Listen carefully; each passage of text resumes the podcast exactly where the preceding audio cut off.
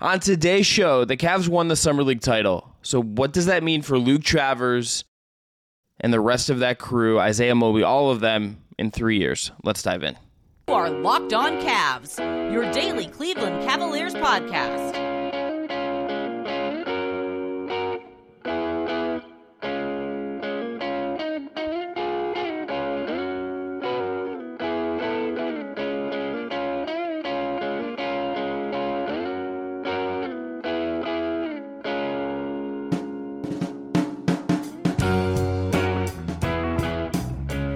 Right, the music you're on the way and is from our friends at Astral Radio. I'm Chris Manning. That's Evan Dammarell. Thanks again to Jake Stephens, as always, for producing. We're going to look ahead today at several Cavs Summer League standouts Emoni Bates, Luke Travers, Craig Porter Jr. You can throw some in there if you want to, Isaiah Mobley. And we're going to look at which of these guys is going to matter in three years, not next year Travers will be overseas. Bates will be in the G League. Porter Jr. will be in the G League. Mobley is going to be in the G League. Khalifa Diop, if you wanted to go that route, is going to be overseas again. This is not a present tense team that is going to suddenly be like a young core. Like the Cavs have a whole other core. We're going to look at it. Who is, how could these guys matter in three years? And Evan, I'm going to start I want you to tell me if this is crazy or not. The guy that I kind of think might most likely just has the best chance of being like a rotation guy for the Cavs in three years of the guys that were at Summer League, I think it's Luke Travers. That's a bold one. Elaborate, because I I could uh, pitch pitch me on it because I could be sold on it, but I disagree right now. Go ahead. So I think it for me right now would be him or Mobley would be my answer if you asked me this question. If I had to pick one, who is it going to be? It'd be him or Isaiah Mobley. We'll talk about Bates. I think there's just a lot more I still want to see. I still think he was imp- more impressive than I thought he was going to be in Vegas, but I'm curious to see what he looks like in the G League, how he looks defensively in, in a non summer league setting. There's there's still I think questions to me about what he's really going to be. Summer league doesn't tell you that much. I just think Travers, he's really he's a smart player. He knows how to play, knows how to cut, knows how to pass. He's got good size on the wing everything you read about him, hear about him, it seems like he is very serious about this. He switched teams to Melbourne United to be a pro uh, at, a, at a higher level team than he was at Adelaide. To, he's going to play with Matthew Dellavedova. This is someone that, that I think is very serious about his craft. And I think an all around wing who can pass it, who can dribble, who's a smart defender, who knows how to cut, who I think will figure out how to shoot well enough I just kind of think that's a skill set in a player that I, I just kind of think is going to matter. And I think that's the kind of guy that is going to at least get a shot if he continues on the path he's at right now. It just he just feels like an NBA skill set to me when I watch him. Even if there's stuff to work on, he feels like someone that has a very jack of all trades NBA wing skill set. Yeah.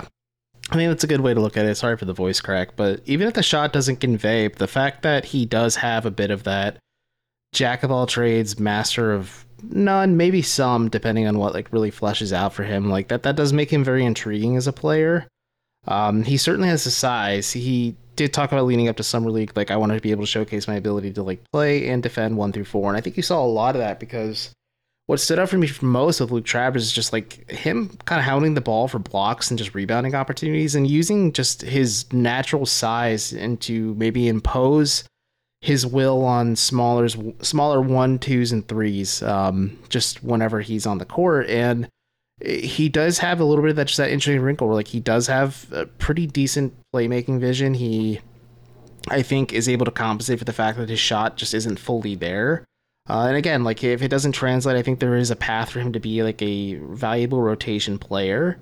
Um, like i'm not going to say he's he's going to be like Draymond or something like that. Like that's just unexpected uh, completely unprecedented. Yeah, but like uh, I, a but, Hall of Famer, yeah. best defender in the league. Yeah. Okay. But like there is a path where Travers can be can lean on his lack of like he's not super athletic either, but he's still capable enough and understands like defensive assignments and just like rotations and things like that. And I think that was the thing that like really popped for me is just like his defensive acumen and like how much that has leveled up and how much just more so he's leveled up as a player between what we saw last year uh, when he was at the Summer League Cavs, um, I, again under Mike Gerrity back then, and then this year now, and also just whenever I caught footage or just happened to tune in to what he had going on when he was playing um, in Australia last year in the uh, the um, Australian League. So it's um, I'm interested to see. Like I, the thing is, like this is always what I come back to is like, will he want to come over to the NBA? Like, yeah, he's expressed interest in it. And he thinks he's a year or two away from hitting that point, but as you said, like this is a three year outlook. Like let's say two years out, like Well- there's the opportunity for him to jump to the states and he doesn't Yeah. take it. Like I'm like, okay, maybe the ship has sailed. Like he's just gonna stay in Australia permanently. I, I just think it seems like his goal is to get here. All the reporting about this, all of what he said about it, all the reporting from Australia seems like the move to Melbourne that has it out. It has an NBA out in it. That's a three year deal. So he's guaranteed three years there, but it's it's there is an out for him to come to the NBA. I, I think like it, all signs seem to point to him being someone who wants to give it a go, who has ambitions of being there. So that's not really a super big concern to me. What I what I think is interesting is just how he he he's at he right now he's going to be 22 in September. So he's like college senior age if he was an American. Fair. What is he, you know, what is does how much bigger does he get? What does he look like? How does the skill ramp up? And you know, he he won a title two years ago. He's been a champion in the NBL before. I'm curious to see just what he looks like in a different environment. Um, th- this to me was you know his summer league numbers in five games it's 7.8 points it's 6.8 boards it's 1.6 assists it's 2.2 blocks. These aren't like very crazy eye-catching numbers but like it, it's solid all around and they're an improvement on last year and i thought he looked better than he did last year. Um, and i'm curious to, i'm just i'm curious to see like if there is a leap for him in a new environment in australia and what that might look like. Are they you know last year in australia 9.7 points 5.7 boards a game does that get up to 14 a game, 15 a game, and, and seven boards? Um, and what does the new environment bring out of him? This just feels to me like a guy who's going to try to push himself to, to get there um, in that way, whatever that, that's going to look like. And maybe it's not for two years, but I, I, I think he's going to come over at some point. And I, I just kind of think NBA wing feels just like the thing most likely to get a shot, especially because this will still be in, in two years. Guess what? The Cavs are going to need maybe more than anything else, more wings. That's that's just going to be the need on this roster. Oh yeah, just because they're gonna be so top heavy with two we can be frank, undersized guards and then whatever mammoth, mammoth, mammoth amount of money Evan Mobley may command at some point too. And then obviously like if Jarrett Allen re-ups as well, like there's there's a lot of ways the Cavs could lighten the load at the top if they wanted to move on from Allen or something. But as you said, like they need depth on the perimeter and just having a guy that they ha- at least own his rights. And if he does want to come to the NBA, like he is the team that the, he has to sign with. If the, the Cavs could trade it, whatever. Like that's just neither here nor there. But I agree. Like I think there is a path where he clearly wants to come to the NBA. He has made it pretty clear that like he wants to come to the NBA, and I, I just yeah. But we'll also see like where are the Cavs at two years from now? Like, do they have the roster spot for him? Does he end up like on the two way route? Like, does he want to swallow that bit of a bitter pill to kind of keep leveling up and reach the NBA? Or is there going to be like the Cavs are holding out a roster spot in the event Luke Travers wants to or is able to come over to the NBA in two maybe three years time? Like that's that's a fair question too. Like, what if the Cavs just are completely full and they're like, okay, Luke, we can't bring you over, so you have to stay in Australia for a bit. All right, coming up next, let's dive into Bates and what his future might hold. I, I'm curious to see where, where Evan is at post league, so we'll talk about that coming up next. Today's episode is brought to you by our friends at FanDuel. Take your first swing at betting MLB with your and get 10 times your first bet amount in bonus bets up to $200. That's an awesome deal. That's right. Just bet 20 bucks and you'll land $200 of bonus bets, win or lose. That's $200 you can spend betting everything from the money line to over under to who you think is going to get the first home run. All of that is on an app that is safe, secure, and super easy to use. Plus, when you win, you can get paid instantly. There's no better place to play in MLB than FanDuel, America's number one sports book. So sign up today and visit fanduel.com slash lockedon to get $200 in bonus bets. That's fanduel.com slash lockedon. FanDuel, official partner of Major League Baseball.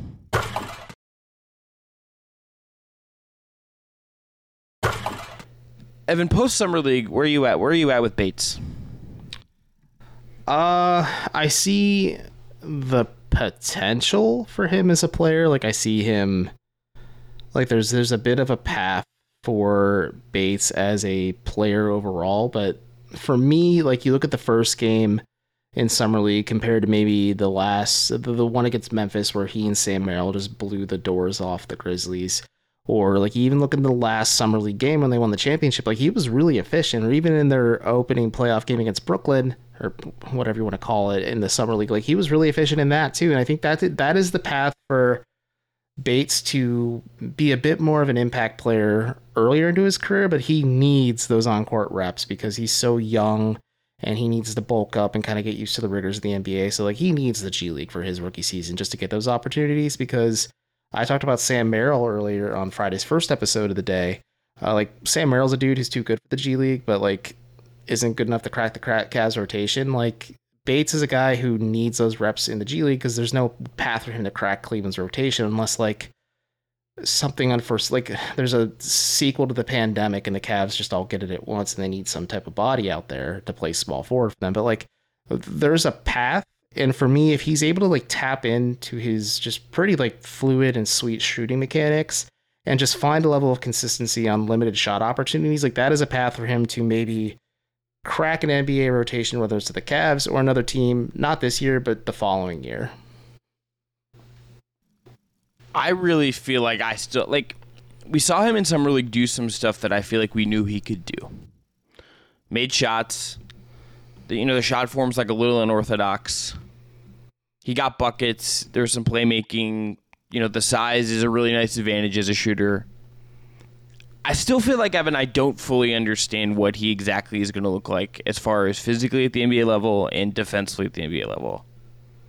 And I think for him to stick, for him to be some like okay, let's use Travers as a comp here. Sure. I look at Luke Travers and I think I think it's pretty clear that physically that guy's going to be able to defend a couple spots. The NBA is going to hold up. Like we'll see what the foot speed looks like. We'll see, you know, if the the principles hold up. You know, certainly like that can change. Like I thought Cedi Osman was going to be a better defender than he turned out to be. Right? Like sometimes the reads can be wrong, and you someone has yeah. habit feet and is just is just a, a walking has an attack me sign like on the, the middle of their chest in their jersey. Travers, I, I just don't see that as him. With Bates, I kind of think like that that's going to be the concern. I, I think the G League is going to tell us a lot about what he what he looks like physically, and I, I'm really I would love like we never get these, and I understand why because it's just like teams just don't want to do this, but like how how I would like Evan Mobley before and after pictures, like pre rookie year, like have looked, okay, what did he look like day one of rookie year and the end of his sophomore season to see how he physically looked. I would like that for Bates the night he got drafted to the first G League game, to the midpoint of the G League season, to the end of the G League season. What does this guy physically look like and how, how much bigger can he get without like changing who he is really? Because I think he's going to have that size to really hold up. And until we like know what that looks like and know what he looks like defensively, I just have a hard time projecting him out three years. Yeah, he's hard to kind of get a peg on because, to your point about Travers, Travers has played in arguably one of the top leagues outside of the NBA, whereas Bates really struggled because he was a point guard for Memphis his freshman season as a 17 year old, and then he went to Eastern Michigan and there are moments like there's that game against Toledo everybody likes to circle back to and like yeah that's a great moment for Bates but there is also quite a few stinkers here and there in between. Like, I mean, he had bad games against your alma mater, he had bad games against mine. Like, and there's moments where like you're thinking, okay, is this a coaching thing? Is this a lack of talent thing? Is this a lack of commitment thing? And uh, at least you hear the right things coming from Bates and his very, very limited availability, and you kind of see like some good along with the bad, but as you said, it's hard to project what he can be because we don't have like a lot of footage of him playing like high level basketball because Memphis just didn't work out for him, and then Eastern Michigan is just so hit or miss in terms of just like what is available footage wise. So the bulk thing is a good point. He did note that he was 182 heading into Vegas. I think he was listed at like 185 or something like that on like the official stat sheets, but whatever. His goal is to get to 195, um, just like bulk wise, so he can handle defending uh, threes, fours, maybe twos in certain scenarios, or ones as well. Like, but I, I don't expect him to be like a multi-positional defender. Even though he said like, "Listen, I wasn't good defensively. Like, I need to show that I, like I can be better defensively." And I I am curious to see how patient maybe Cleveland is in his development, and I think they have to be because he is so incredibly raw. He's so incredibly young. Um, when I saw him in person, like I talk about the weight thing again, like he was he just like he's so thin compared to like the rest of his frame. Like you could tell like yeah, there's there's a lot of room for growth there for sure. And hopefully if the Cavs stick with Mike Gerrity as head coach, like hey, that's somebody he's uh, Bates is familiar with from his time in summer league, and that kind of gets him on the right path to just help him development wise too. But I am very curious to see what Cleveland's plan is internally for Bates' development and like kind of like what tent poles for success are for them in terms of his development too. Because like I remember Brendan Yu was talking about Isaiah Mobley. Like it's just not like the counting stats. Like it's the small and tangible things that like JB likes to keep mental notes of, or even Koby likes to take mental mo- notes of. And uh, when the charge up with their media day, I'm gonna I hopefully from there, like I'll ask like, okay, what are the temples for success for Bates in his development? Like this season, like what is the vision? What is the path? And without obviously you don't reveal your entire hand, nor do I expect them to. But I wonder how much of kid gloves are going to be involved in his rookie season. Well, and on top of that, like you know, they, they can say it's winning plays, we track that stuff, but I think pushing for for definition of that stuff is important. Like, what is it for Bates? Is it the extra pass? Is it moving his feet defensively? Is it getting rebounds? Is it you know, is it is it is it really getting a, a becoming an efficient catch and shoot guy? Like, what are the what are the the small things winning plays specifically? Because they can say that it's a cliche, it's an obvious, it's a, it makes it makes good copy. But what what are those things specifically? And also, I think from our perspective, when we watch him, what are those? What are we seeing? Like, what what do we think is contributing to winning? When you watch him, if people turn on a G League and go to a charge game, what are the things they're defining as winning plays beyond just sort of like that being thrown out there as a term? I think definition of that is key. And look, it's also worth remembering he's 19 years old. Travers is a little older. Mobley is a little bit older. Craig Porter Jr. is a little bit older. Sam Merrill's 27 years old. Okay, like Sam Merrill was like in elementary school when Emoni Bates was born. When Emoni Bates was born, like this is a 19 year old who will not turn 20 until January, late January of of next year. It, it's so hard for someone who has kind of been through what he's been through, who has had the trajectory he's had, going from the consensus recruit to Memphis to Eastern Michigan to this. It it that, that he's still so young and yet it, he's lived a life, and that kind of makes for me at least. That's another part of us that makes it really hard to kind of figure out exactly what what to, what to make of Bates. I agree. Um, and I, I, am curious, like, how do the Charge utilize him? Do they give him free reign to like just get up as many shot opportunities as they want? Do they want him to kind of play within the flow of the offense? And I think it was interesting because you could see at times, like the way Gerrity and the Summer League Cavs employed Bates was more so using him as like a movement shooter, or a guy who's a bit of a trailer or a spot up shooter, and you're like, okay, I can see the vision there. And then there's other times where he had the ball in his hand and either it was tunnel vision or they called a set play for him, and you watch him drive to the basket, you can see like, yeah, that's with the lack of size and maybe the lack of athleticism that he currently possesses. Like I, I think there, he's athletic, but he's not like super athletic. Um, but like you can see, like size is going to bother Bates quite a bit if he tries to drive to the basket, and you have to avoid um, encouraging those bad habits uh, in his development. Up next, Isaiah Mobley, Craig Porter Jr. Two more guys to dive into. Maybe Sam Merrill too.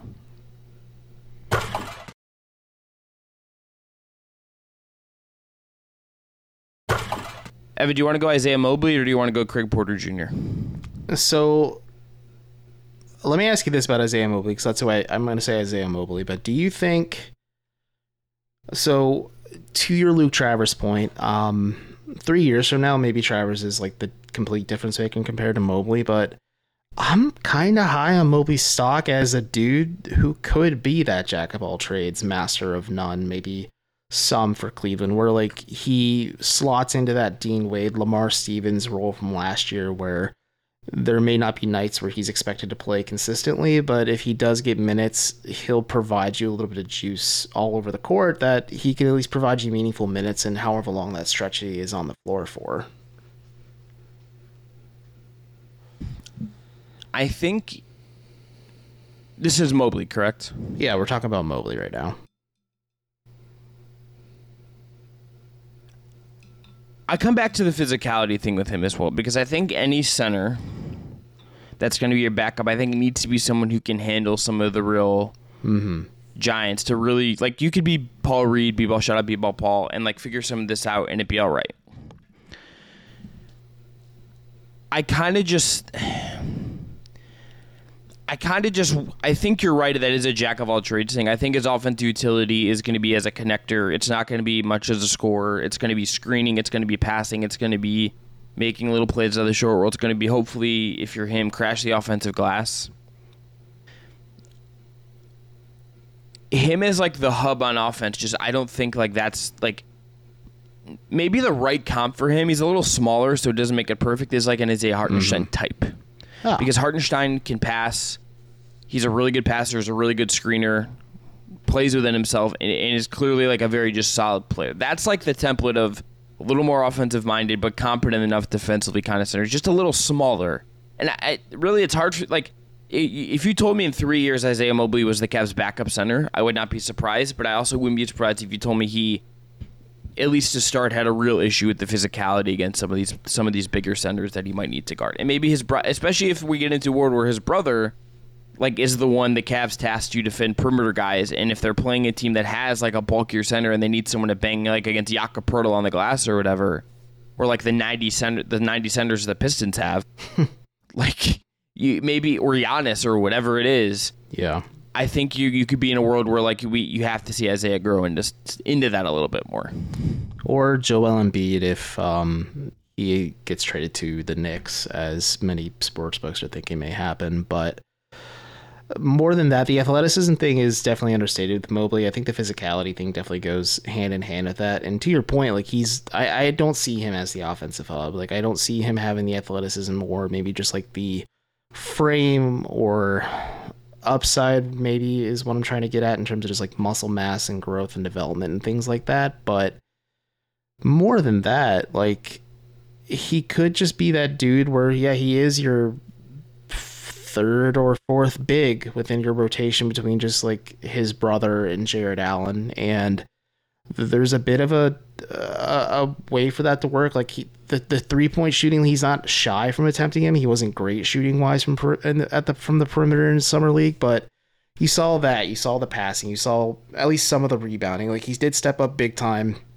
especially against a team like Houston that did not have a center playing for them in the championship game. So like Mobley just feasted on the boards, like stuff like that. And the Hartenstein comparison is interesting because maybe that is his ce- like overall ceiling as a player. Where like it's not a super athletic dude, but like he knows what he is, but he can provide you a little bit of everything. And maybe there's nights where he just pops, or like there's just certain lineups and scenarios where he can kind of just give the Cavs a little bit of an extra edge um, to just kind of maybe just be a little bit of like the guy who tips the scale. And also, to your point, like if the Cavs are playing a team that is a bigger team, like it's it's probably helpful to have an extra body who doesn't get in foul trouble immediately, but can at least absorb a lot of that physicality to relieve the pressure on your key uh, big guys in Mo- in Evan Mobley and Jarrett Allen. I am really curious to see if Mobley gets any burn this year as a two way. Um, I he's 23. So yeah, I I was curious. I was actually not surprised that they signed him to another two way so quickly, or he agreed to another two way so quickly. But I wonder if it's like a wink, wink, nudge, nudge, saying like, "Hey, we're gonna have an open roster spot, and maybe once the trade deadline passes, we'll convey that into more of a regular contract, and then they sign a guy on the charge or somebody else in the G League to a different to that open two way spot."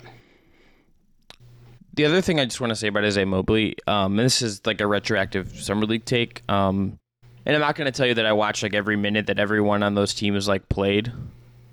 I do not understand how he wasn't on like the All Summer League team because I thought he was the best player on the Cavs, and he won. He did win the you know the He he, did win like the yeah, but uh, I think he should have been like on the all tournament team. I agree with that take. I agree with that take quite a bit. I was a little surprised when I saw that. I was just like, huh. Like Sam Merrill, I'm like, yeah, that makes sense. I guess like he was a flamethrower from three. Um, Bates, like he really ramped it up towards the last few games in summer league, so maybe that's it. But maybe it's just those two stole his shine, and I don't know what the voting process or the selection process is for summer league teams and things like that. But I was a little surprised, but he he definitely was Cleveland's best player in that championship game. Like like I said, Houston didn't really play a center in that game, and Mobley definitely took advantage of that in terms of just like crashing the glass and just doing whatever he wanted on the inside. He's really fluid too. I'm I'm a fan. I'm curious to just see if he if maybe there's certain times or maybe Damian Jones doesn't doesn't cut it or whatever. I'm curious to see if um, you know he gets a run in anyway. All right, uh, let's talk quickly about Craig Porter Jr. Do you Sure. want do you want to talk about Craig Porter Jr. or do you want to talk about Sam Merrill three years out? Uh, Sam Merrill, three years out, will be the same age I am now, so I'm okay. And me, I'm also I'm also And- 30. Well, no, you true. you'll, you'll be 30. You'll be, we'll both be 33. So Yeah, we'll both be 33, washed, and more gray than we are now. More washed than we are now, uh, too, but I yeah I, I was born washed, so that's fine. that's okay. You know, you are.